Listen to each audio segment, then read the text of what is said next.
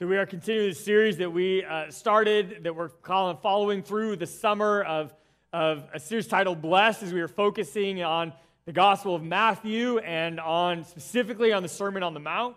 And so, throughout the summer, we're uh, looking at this sermon that is, uh, again, in these three chapters of the Gospel of Matthew Matthew 5, 6, and 7. And, and as with that, uh, once we finish the Sermon on the Mount this summer, we're going to finish out the summer by uh, looking at some of the parables and stories uh, that are later in Matthew. And so there's a lot of parables in Matthew and a lot to learn and, and to grow and through those concepts that are taught. So we're going to, again, spending our entire summer in the Gospel of Matthew.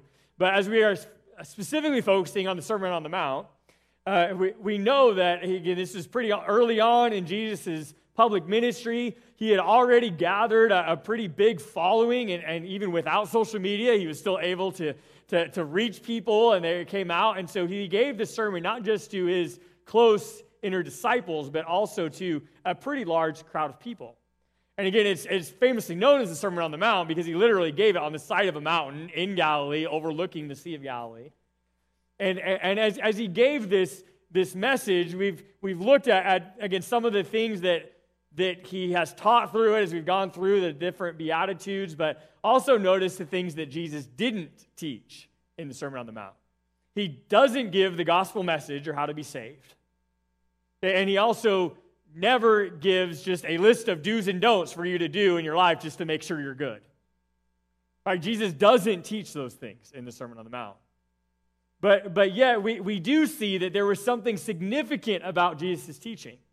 And in fact, when we look at the, the concluding verses of the Sermon on the Mount and the end of Matthew chapter 7, uh, verses, if this works, verses 28 and 29, where it says, When Jesus had finished saying these things, the crowds were amazed at his teachings, for he taught with real authority, quite unlike their teachers of the religious law. And so again, we see by these concluding statements of the Sermon on the Mount that one, there was something special about Jesus and about his teaching, and, and that's what people were drawn to. Right? And they really wanted to learn what Jesus had to say. And, and yet, it also we'd learn from this is that um, the, the religious leaders of the time apparently were not doing a good job, right, of teaching. Because they actually um, felt the authority of Jesus' teaching and not the other religious teaching of the time. But as we think about that and realize, though, the people came to Jesus with all kinds of expectations. And the, the, and the reality is, some of them were there listening to this sermon at this original time, right? Because they were not interested in a life of faith at all. They just wanted to witness a miracle, right? Or to, to get some freebies from Jesus or whatever it would be. And yet we learn again as we study this and, and see what Jesus teaches that, that Jesus' teaching is oftentimes isn't what we expect, but it is always what we need. All right, it isn't always what we expect, right? There are some things that we might expect from, from Jesus or from the scriptures, but yet, and sometimes we don't get that at all, but it is always what we need because Jesus knows us better than we know ourselves. All right, God loves you more than you can imagine, and, and, Jesus gives us exactly what we need. And this sermon does answer the question of what my inner life should look like when I am saved. Again, Jesus delivers these teachings not to you, again, to, to, to have somebody find a saving knowledge to not spread the gospel. He doesn't share the gospel.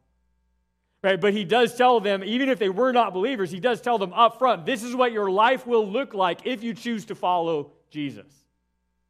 If you do surrender your life and find a saving knowledge in Him, then, then these are the, the parts of your life, these are the attributes of your life that will be changed and transformed. This is what you will live out in a daily basis as a follower of Jesus. In fact, that's exactly what this famous passage in Matthew 5, 3 through 12, which is the intro to Jesus' sermon, it is famously known as the Beatitudes. And it is literally a list of eight attributes right, that Jesus covers throughout the rest of the sermon. And as we see, this is our base passage again for this series. So if you have your Bible with you, I invite you to open with me to Matthew chapter 5. And we are going to read here verses 3 through 12. So, Matthew 5, uh, starting at verse 3, it says, God blesses those who are poor and realize their need for him, for the kingdom of heaven is theirs. God blesses those who mourn, for they will be comforted. God blesses those who are humble, for they will inherit the whole earth. God blesses those who hunger and thirst for justice, for they will be satisfied. God blesses those who are merciful, for they will be shown mercy. God blesses those whose hearts are pure, for they will see God. God blesses those who work for peace, for they will be called the children of God. God blesses those who are persecuted for doing right, for the kingdom of heaven is theirs. God blesses you when people mock you and persecute you and lie about you and say all sorts of evil things against you because you are my followers. Be happy about it. Be very glad, for a great reward awaits you in heaven. And remember, the ancient prophets were persecuted in the same way. Again, as we read this, this passage, this summary statement, this intro to Jesus' sermon, we see that Jesus covers a lot of ground. And he, he introduces these eight attributes of, of a true follower of Jesus. And then he spends the next two and a half chapters of the rest of the sermon diving deeper into each concept. And yet, as we've gone through them and we've been looking at them one by one each week, and, and as we continue to go through them, we realize how interconnected each of them actually are. Right? And they all kind of build on top of each other. And, and yet, again, last week we looked at those that blesses those who hunger and thirst for justice and righteousness. And we talked about how those words, kind of, we need both words to really find the, the full connotation of, of what Jesus was speaking about. And, and again, how justice and righteousness was really more of a character trait of God than it was something that we do. Right? That it, it's, it's more about who we are, not about what we do. And even we talked about last week briefly about how, our, again, our culture has kind of hijacked that word, right, to make it mean something that not what Jesus necessarily was meaning. It's a piece of what Jesus meant. But, but it's way bigger than that. And, and as I've gone through preparing today and, and researching this next one, and God blesses those who are merciful, for they will be shown mercy. I would say is that this one is very tightly connected to righteousness and justice. Right? It's kind of the next step of, if, if righteousness and justice truly are being hungered and thirsted for and living out, and we find that satisfaction, that, that, that mercy is right there. Now, I, I want to highlight one more time, as I've already said it a few times, but before we dive into this beatitude, it is very important with this one that we remember that, this sermon and this teaching was directed towards those who already have a saving knowledge of Jesus. It is not talking about salvation. And when we read this, right, blesses those who are merciful, for they will be shown mercy. Um, it, this one's easy to get confused with salvation because of, again, we, we see what Jesus says here, right? Of, of it, uh, again, he'll, if you are merciful, then you will be shown mercy. And, and yet the words, the phrases of mercy and grace are oftentimes intertwined. In fact, we oftentimes say them together, don't we? God's grace and mercy. But grace and mercy are two very different things. They're, they're, they're completely separate words, and here Jesus is very specifically uses mercy, not grace. And so that's where I want to start today is I want to actually start by looking at these two terms because they are closely connected. Right? We use them together a lot of the time, but yet they are distinctively different. And so first let's start with grace. We, we think about grace. We know this concept of grace. It is at the core and foundation of our faith, right? That we are saved by grace. And that is 100% true. Right, now, when you think about that word grace, okay, it is primarily saving in nature. Okay, but it is not just saving in nature. We experience God's grace every day, especially as a follower of Jesus, as a saved person. But it's primarily saving in nature and grace is, by definition, not attached to my actions. It is primarily saving in nature and not attached to my actions. It's, it's, it's the divine influence on your heart that is reflected then in your life. It is to make you worthy. Hey, now, when you think about grace, again, this is the Brian definition of grace. Hey, and so grace is receiving something I don't deserve. Again, we, let's take this to the very foundation of our faith, right? Our salvation. If we think about our salvation, I do not deserve my salvation. Right? In fact, the only thing that I deserve from God is judgment and death. Hey, just let that sink in for a moment, right? Think about anything you get from God other than judgment and death is by grace. because that's the only thing we deserve. Because we are all sinners. Right? The wages of sin is death. Right? Which means that's the only thing that I deserve from God. So anything I receive from God other than that is grace, uh, especially my salvation, right? I cannot earn it. It is not attached to my works or my actions. And I don't, I don't deserve it. I'm saved by grace. And, and, but then we have mercy. Now, again, mercy is connected to this. We say, and again, we say we experience God's grace and mercy every day, and we absolutely do, especially if you are a follower of Jesus. If you received Him as your Savior, you've been washed by that grace. Right? You've been made worthy. Right? But then we have mercy. Now, now mercy, like I said, is connected, but it's it's yet distinctively different. Okay, mercy is not saving in nature. Okay, grace is what saves you, not mercy. And also, mercy is directly attached to my actions. Grace is not attached to my actions, mercy is directly attached to my actions. Okay, so when grace is receiving something I don't deserve, okay, mercy is not getting something I do deserve. Not getting something I do deserve. Again, completely connected to my actions. Right? And yet we see how it's connected to grace, don't we? Because my salvation, right? And the fact that when I get grace and I receive salvation in eternity with God, right? Forgiveness of my sins and eternity with God in heaven, right? But naturally, I also receive mercy because I don't get judgment and death, which is what I do deserve. And so they are interconnected. I mean, even, even to our salvation, they are. And yet, because the natural result of grace is mercy. They are very connected, and yet they're distinctively different. And so many times it's easy for us to, to kind of confuse the terms and even interchange the terms, but, but they're not the same. And, and something we need to, to understand as we dive into what Jesus is getting us, trying to get us to understand in this beatitude. Because when we read this and we see it again, God blesses those who are merciful, for they will be shown mercy. Again, if we put grace, this doesn't work because it attaches grace to my actions. And Jesus is very specific. He's not talking about grace, he's talking about mercy. And as we take this idea and this concept of mercy, then I want to move uh, you know, further into the Sermon on the Mount. And, and this passage is, is potentially even more famous than the Beatitudes. When we look at right in the middle of the Sermon on the Mount is where Jesus gives the Lord's Prayer. Okay, the Lord's Prayer is found in Matthew 6, uh, starting at verse 9.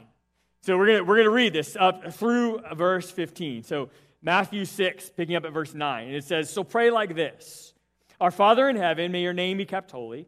May your kingdom come soon. May your will be done on earth as it is in heaven. Give us today the food we need, and forgive us our sins, as we have forgiven those who sin against us. And don't let us yield to temptation, but rescue us from the evil one. If you forgive those who sin against you, your heavenly Father will forgive you. But if you refuse to forgive others, your Father will not forgive your sins. They now, uh, as you can see, again, if you know, if you're familiar with the Lord's Prayer, you realize that, that I, we, I read two verses past, right, the Lord's Prayer. Now, we spent, a, a, several months ago, we spent an entire message series diving deep into every line of the Lord's Prayer. And so if, Again, that's not our purpose today, and that's not why I bring it up. So if you want to go back and, and watch those sermons, I invite you to do that. They're all available online in our message archive. But the reason I bring this up today is, is, is as Jesus presents this in the middle of the Sermon on the Mount, I have to admit that as I grew up in church, and I grew up in a Christian family, I was been in church my whole life. I went to Sunday school as a kid and, and through youth group and all those kind of things. I, I, and I've heard the Lord's Prayer over and over and over again. And, and, and I will say is I was always confused by verse 12. Okay, where he says, again in the Lord's Prayer, he says, And forgive us our sins as we have forgiven those who sin against us. That line was always incredibly confusing to me. And thinking because, again, you think about, because in my mind, I was thinking about grace, right? Uh, I'm, I'm, my sins are forgiven. That's how I'm saved. I'm saved through grace. Right? But, and yet it seemed in conflict, right? To even the core basic belief of our faith that we are saved by grace, not of works. And yet, Jesus implies, right, that the forgiveness of my sins rests on whether I forgive others. And, and that, that, that's, what it's, that's what it says. I mean, that's, that's where I interpret that. And, and, and then, which is why we look at these next two verses after the Lord's Prayer, verses 14 and 15, where Jesus confuses it even more right? When he says, If you forgive those who sin against you, your heavenly Father will forgive you. But if you refuse to forgive others, your Father will not forgive your sins. What? Like, is Jesus contradicting himself? See, I believe he's not. And again, remember, I told you this is very key, right? Remember what Jesus is not teaching in the Sermon on the Mount. Right? Jesus makes an assumption that you are already saved when he teaches you this prayer. Jesus is not teaching us about grace in the Sermon on the Mount. Jesus is teaching us about mercy. Because your grace has already been received and it is not attached to your actions and it is, is something that you don't deserve. Right? But, but Jesus is teaching on mercy here. And when you look at, at when you, take grace out of the picture and you put mercy into this when you talk about forgiveness, right? Suddenly, it, it Jesus, all he's doing is repeating the beatitude he gave in chapter 5. But again, he's not talking about salvation. He's not talking about forgiveness of sins from the grace perspective. He is talking about mercy. Again, Jesus makes the assumption that you have already been set free by grace. And what he's praying about in, this, in the Lord's Prayer is mercy. This is a concept not just taught by Jesus, this is one that we see reiterated throughout Scripture. In fact, if you go to the book of James, which James is one of my favorite books of the Bible, and also when you look at the book of James, James also does not teach the gospel message. Okay, it is written to believers Eh, and somebody who's already had grace. And here, James, here in James 2, verses 12 and 13, he says, So whatever you say or whatever you do, remember that you will be judged by the law that sets you free. There will be no mercy for those who have not shown mercy to others. But if you have been merciful, God will be merciful when he judges you. Again, James makes the same assumption that Jesus makes in the Sermon on the Mount that you have already been set free, right? That's exactly what he says. Remember, right? The law that what? That sets you free. That's talking about grace. And then he teaches us about mercy. Not the same. It is attached to my actions, right? Mercy is something that that, that again is, is, is this concept about that the more that I do it, the more that I get it. That's exactly what Jesus says. So, why do I need mercy? If I've already been saved, if I have grace in my life, my sins have already been forgiven, why do I need mercy? Why is this an important concept that Jesus is teaching? Valid question, right? Why do I need it? If I have grace, why do I need mercy?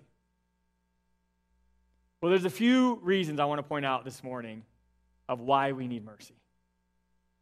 Okay, the first one is this is because every choice comes with consequences. Now, this is a general concept of our world. Every choice comes with consequences.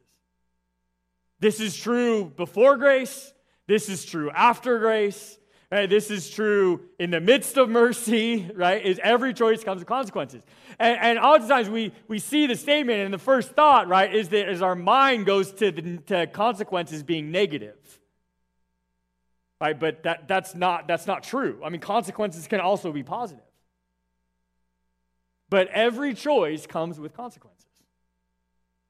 And when we realize this, this idea, we realize this concept, Right? We need to understand that, that those consequences come in all kinds of ways, right? But when we all make hundreds of choices every day, but every choice comes with a consequence.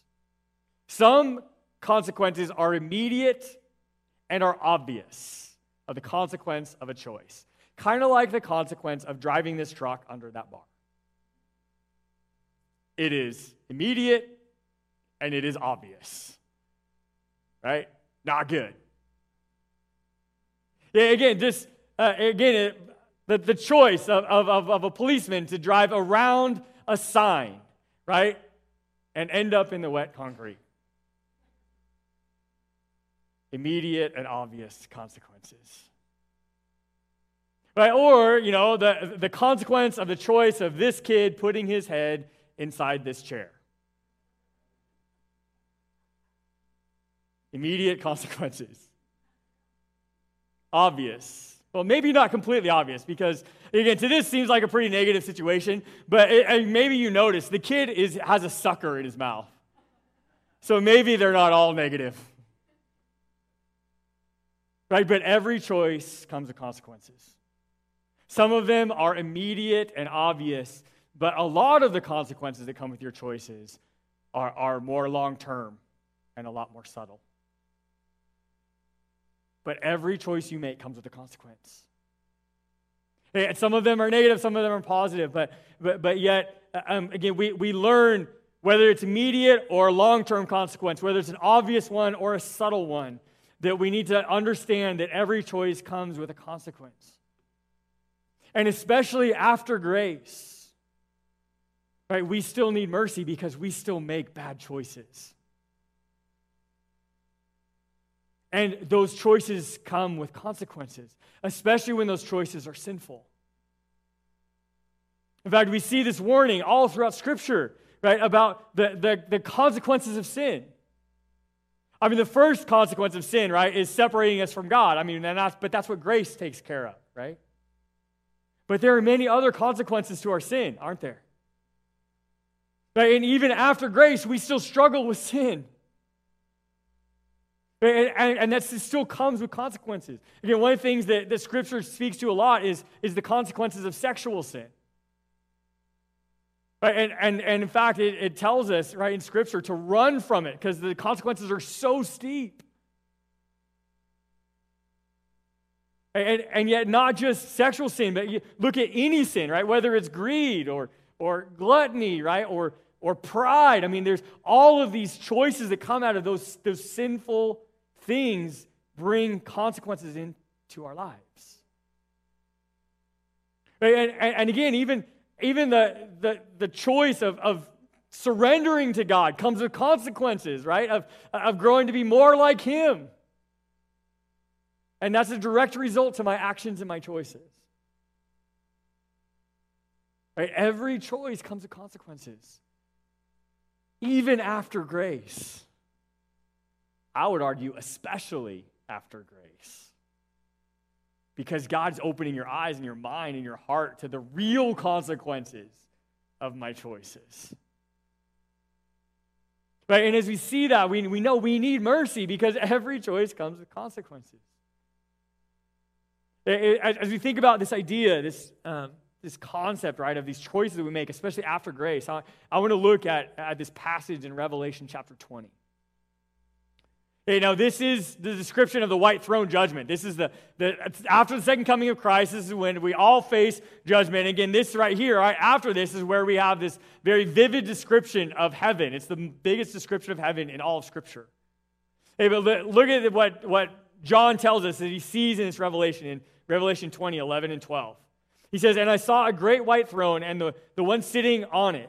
And the earth and the sky fled from his presence, but they found no place to hide. I saw the dead, both great and small, standing before God's throne, and the books were opened, including the book of life. And the dead were judged according to what they had done, as recorded in the books. And then skipping down to verse 15, it says that anyone whose name was not found recorded in the book of life was thrown into the lake of fire. Now, this is not an extremely fun passage, right? But yet, this is God showing us the truth, right? And, and the consequences of our sin. Now, as I look at this, though, and with this, this concept of grace and mercy uh, in the forefront of our minds, as we read this passage, I just have this question. It just jumps out at me. Why is there more than one book?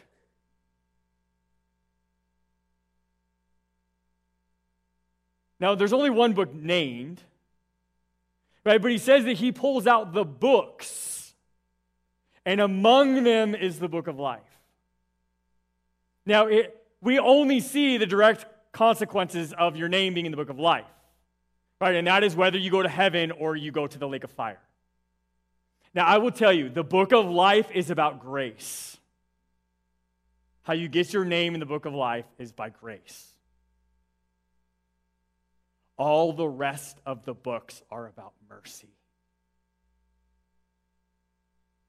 Everyone will be judged according to what they have done. Right? And the, the final judgment, right, the book of life is the one that sends you to heaven or to the lake of fire. But the rest of the books are about mercy because there are consequences to every action. And in fact, when we see that, like you said, consequences aren't always negative. Right? In fact, when you look through Scripture, right, like, again, why are there all these other books? Well, because there are rewards based on your actions after grace. And in fact, this is all through Scripture, talks about rewards in heaven. Now, exactly, exactly what all these other books are, I don't know. Exactly what those rewards are, it, again, it doesn't tell us. I haven't been there yet. I can't tell you. Right? But, but what we do know is that there's more than one book, right? And that we need mercy in our lives. And again, there's a million jokes and cliches out there about what kind of transportation you get in heaven, or how big of a house you're going to get, or how many jewels are in your crown, right? There's all these things that we can come up with and these ideas of what this means. The reality is, we don't know what it means, right? But we do know that we need mercy. Right? And, and when we look at that, right, the, the, the truth is we don't know what these rewards are, but the things we know for sure is that rewards are a part of heaven. Which brings us to the second reason why we need mercy, right? Is because, again, not only does every choice come with consequences, but because you will be rewarded in heaven for your deeds on earth. Again, your actions matter, especially after grace, right? Because after grace is when you are representing God to the world by those actions. Right? And, and we will be rewarded for our deeds on earth. Again, as I said, this concept is all over Scripture. As I was studying this, I found literally 10 different passages outside of Jesus' teaching about this concept about rewards. In fact, we can look at Jesus himself. In fact, as we read, read this morning in that Beatitudes, in those, that uh, concluding verse that we read in our intro passage, Jesus literally says about your reward in heaven. He teaches about it over and over again.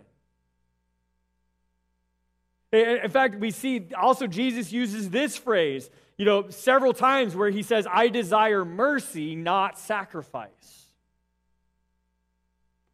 Again, we think about this to unpack that phrase that Jesus uses. Why, what do we sacrifice for? We sacrifice for sin.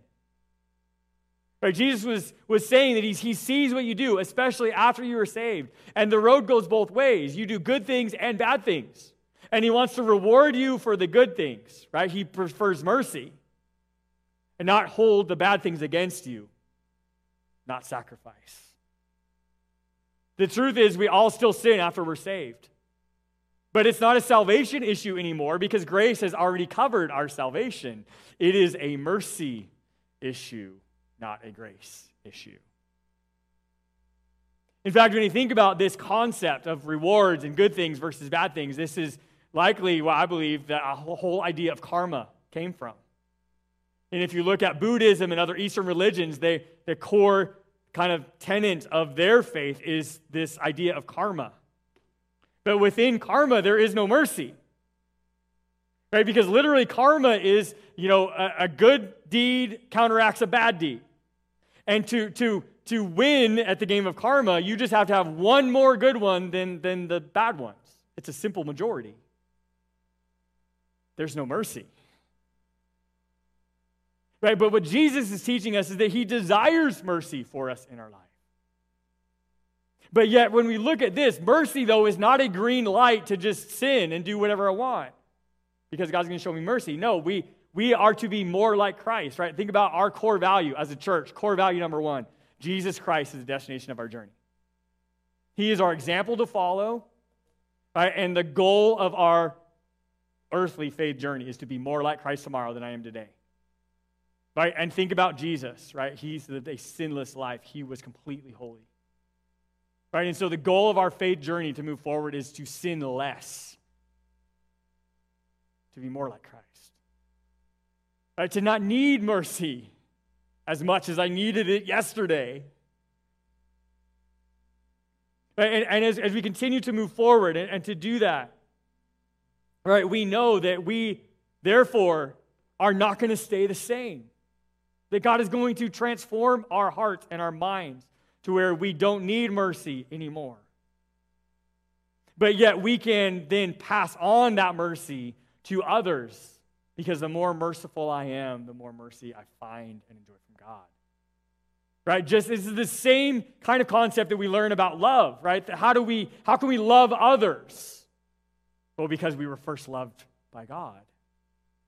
And the more that we experience the love of God, the more that we know how to love others. And the more that I experience the mercy of God, the more that I know how to show mercy to others. Right? And, and then we can truly move forward in our faith. Again, if you look back to the James passage we already looked at in James 2:13, God says that God's mercy toward you will win out over his judgment against you. God doesn't want to punish you, he wants to bless you. And we want his mercy to live out or to win out over his judgment. Because, and that's again one of the ways where this beatitude is attached to the one from last week, right? Because God is just, He is righteous, right? And yet He also is merciful. When you think about our faith journey and think about living out, how it changes us and, and supposed to transform us, if you look in the book of Hebrews, Hebrews chapter 11 is known as the Hall of Faith. It's literally this description of all these biblical men and women and godly men and women that lived out their faith and how, how they lived those out and how it, it was counted to them as righteousness, right? And justice came through and they lived mercy in their lives. And then we see at the end of that, then the next verses in Hebrews chapter 12. Okay, Hebrews 12, verses 1 and 2. It says, Therefore, since we're surrounded by such a huge crowd of witnesses to the life of faith, again, everybody is described in chapter 11, then let us strip off every weight that slows us down, especially the sin that so easily trips us up. And let us run with endurance the race that God has set before us. And we do this by keeping our eyes on Jesus, the champion who initiates and perfects our faith right? That we have to continue to move forward. Let's, again, what is holding you back that you need mercy for? And as we were told here, get rid of it, strip it off. Right? And that's why we need mercy, because the things that we need mercy for is holding us back from a richer faith, a, a closer connection with God. Right? And we need that mercy to remove that so we can be closer to God. So, as we understand this concept of why we need mercy in our lives, even after grace, especially after grace, because that's what's going to keep us moving forward in our faith to be more like Christ. So, now what do I do with it? I have mercy, so now what? What's, what's my next steps? First is I need to remember that if I do my part, then God will do his part. Again, if I do my part, God will do his. And remember, God's already started the process. In fact, this whole cycle of mercy in our life, it starts with God's mercy towards us. And again, remember, Jesus is assuming that that's already been taken care of through grace and mercy, right? That we're already on this path of walking with Him in our growing faith. And so God starts it, and then it's my then it's my turn to do my part, right? To to to surrender to God, to be transformed by His Spirit, to sin less, right? To to do better things right? To, to embrace God's mercy so that I can get better, to be more like Him. It starts with His mercies towards me, and then I can follow that example by passing on that mercy towards others, which starts this ongoing cycle of the more mercy I have, the more that I experience. It starts the ball rolling in my life, which is exactly what Jesus says, isn't it? Blessed are the merciful, for they will be shown mercy. But yet, the opposite is also true in your life. Right? This, this, this road goes both ways. If I don't show mercy, then I will also experience less mercy. In, Psalm, in Proverbs 21 13, literally says, Those who shut their ears to the cries of the poor will be ignored in their time of need. if you don't show mercy, you won't get it. If you don't show love, you won't get it. Right? It pushes you further and further away from God. And it creates a barrier in your life and in your faith. Right? And, and again, as we see this, why do I want I want this in my life? I want this ongoing process, right? Because this enables me to live out the greatest commandments, the God, right? To love God with everything I have. The more that I love God, the more I can love others. And again, we can we can kind of reword the greatest commandments with love and put in mercy. And it's the same concept.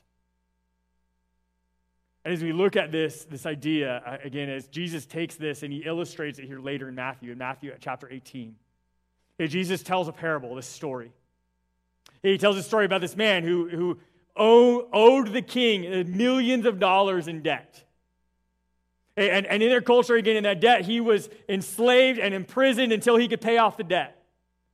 And the, the, the, king looked at this man and says, Hey, he owes me millions of dollars, and I realize there's no way he could ever possibly pay it, especially being in prison. And so, and so he, he calls the man in, and the king forgives his debt. He says, Forgiven, we're, we're, we're equal. Right? He shows him mercy, and he says, Your debt's forgiven, you may go. And so he goes, he gets released. And then this man walks out, right, back into his culture, and, and he interacts, and he sees this other guy. Right? And he remembers, hey, that guy owes me money. Right? And he says, so he goes to that guy and he says, hey, you owe me money. Pay up, buddy. Right? And, and this, this man responds, he's like, hey, I, I know, yes, I owe you, but I, I, can't, I can't pay it. I'm sorry, but I can't. Right? And so then this guy's like, oh, well, you owe me money. So, so he, he presses charge. He has him in prison. He says, you're going to be in prison until, until you pay back the money you owe me. Well, the wind of this guy's actions gets back to the king. Right, and so the king calls this guy back in. Okay, and this is, this is the conclusion to this story that Jesus tells us in Matthew 18, verses 32 and 33. It says, Then the king called in the man he'd forgiven and said, You evil servant, I forgave you that tremendous debt because you pleaded with me. Shouldn't you have mercy on your fellow servant just as I had mercy on you? Yeah. Right? How much have you received from God through grace and through mercy? Everything. So, how should I treat others? With the same grace and mercy that I've received from my King. Right? As we see this concept, we see how important this concept was to Jesus because he taught on it over and over and over again. We all want to receive mercy when it's for ourselves, but it's not so easy to give mercy. I shouldn't be merciful just so I will receive it, right? Because that, again, puts the focus back on me. Right? And that's exactly the opposite of the goal of our faith, right? Because the focus isn't supposed to be on me, it's supposed to be on my God. But when I show mercy, Right? It, it, it, it testifies to the fact that I've received mercy from my God. And it puts the spotlight back on Him. Because if I do my part, then God can do His part. And God will do His part. And we think about our core values, and I brought up our core value number one, right, of, of Jesus Christ the destination. And, and again, if we, we need mercy to, to continue that process and to move in that. But mercy also touches on core value number four. Core value number four of our church is everyone's welcome. And when we think about that core value, are we truly living that out? Because unfortunately, the reputation of the church in our culture is not one of mercy.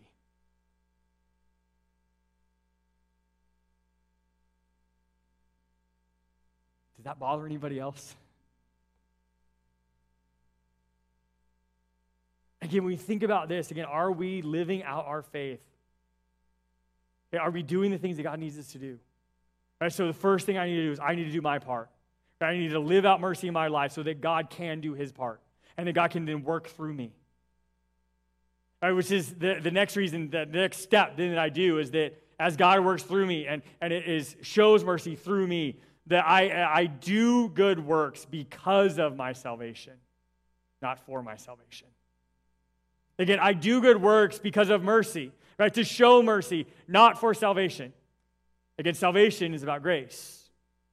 In Ephesians 2 8 9, I, have referenced this a few couple times. This is a core uh, passage to our faith, right? To the gospel message. God saved you by his grace when you believe. You can't take credit for this, it's the gift of God. Salvation is not a reward for the good things we've done, so none of us can boast about it. Notice this is grace. I don't earn it, something I don't deserve. But, because of grace, then I also receive mercy, and then I live into mercy and grace every day as I live out my faith and I do good works because I am saved. 1 John 3 9 says, Those who have been born into God's family do not make a practice of sinning because God's life is in them. So they can't keep on sinning because they are children of God. As I experience mercy in my life, right, then I continue to be transformed. And, and as I'm transformed to be more like Jesus, then I sin less. Right? And, and if, if once I receive grace, right, then mercy pushes me forward so that I don't stay the same. And, and because I've been born into God's family, because of grace, I get born into God's family. And through mercy, I will stop sinning and be transformed. James 2 26 says, Just as the body is dead without breath, so also faith is dead without good works. Again, this is connected to mercy, not to grace, right? I don't do good works to get my salvation, I do good works because of my salvation. And the more that I do good works, the more I keep growing because my faith is alive. But it's all connected to mercy. Doing good deeds, showing mercy, it changes the focus of my life from all about me to all about God and all about others. Boy, that sounds familiar, doesn't it? It's the two greatest commandments that Jesus taught us love God with everything you have, and then that will flow through you to love others. As we look at this whole idea of grace and of mercy, salvation and good works, and, and everything that, that might be holding me back in my faith and what's propelling me forward, brings me to my final thought today, and that is this I know and understand that my actions and choices have a huge effect on the big picture of my life. Being merciful isn't really about me, it's about God being able to work through me. And again, I don't know where you're at in your faith journey today. Maybe you're here today and you've never received grace. You never prayed and accepted Jesus as your Savior. And if that's here today, I'll tell you is don't, don't try to live out mercy until you've received grace. And, and if you never prayed and accepted Jesus as your Savior, you can do that today. You can join the journey of faith and start this process in your life. But if you have experienced grace, if you are a believer in Jesus, then are you fully surrendered to His will? Are you practicing living out mercy in your life and living it out every day? Again, I don't know where you're at in your faith journey today, but I hope that you will take a step forward. Right? Maybe that's praying, receiving Christ for the first time. Maybe that's just receiving mercy for those actions, those consequences that you didn't realize were there, right? And shedding off that sin and moving forward in your faith. Maybe it's just celebrating the, the, the, the blessing of mercy in your life. I don't know where you're at, but I hope that you will respond to God and, and talk to Him about it today. Lord God, we come to you today, Lord, and we are so thankful that we can run to you again and again and again. Even after we've experienced grace and our salvation, God, we can run to you for mercy every day and grace. Lord, we thank you, God, that you have blessed our lives so much, that we can rest in your grace and your mercy every day. And I pray, God, that as we go this week, Lord, that we will truly live out our faith, that we will shed off anything that's holding us back.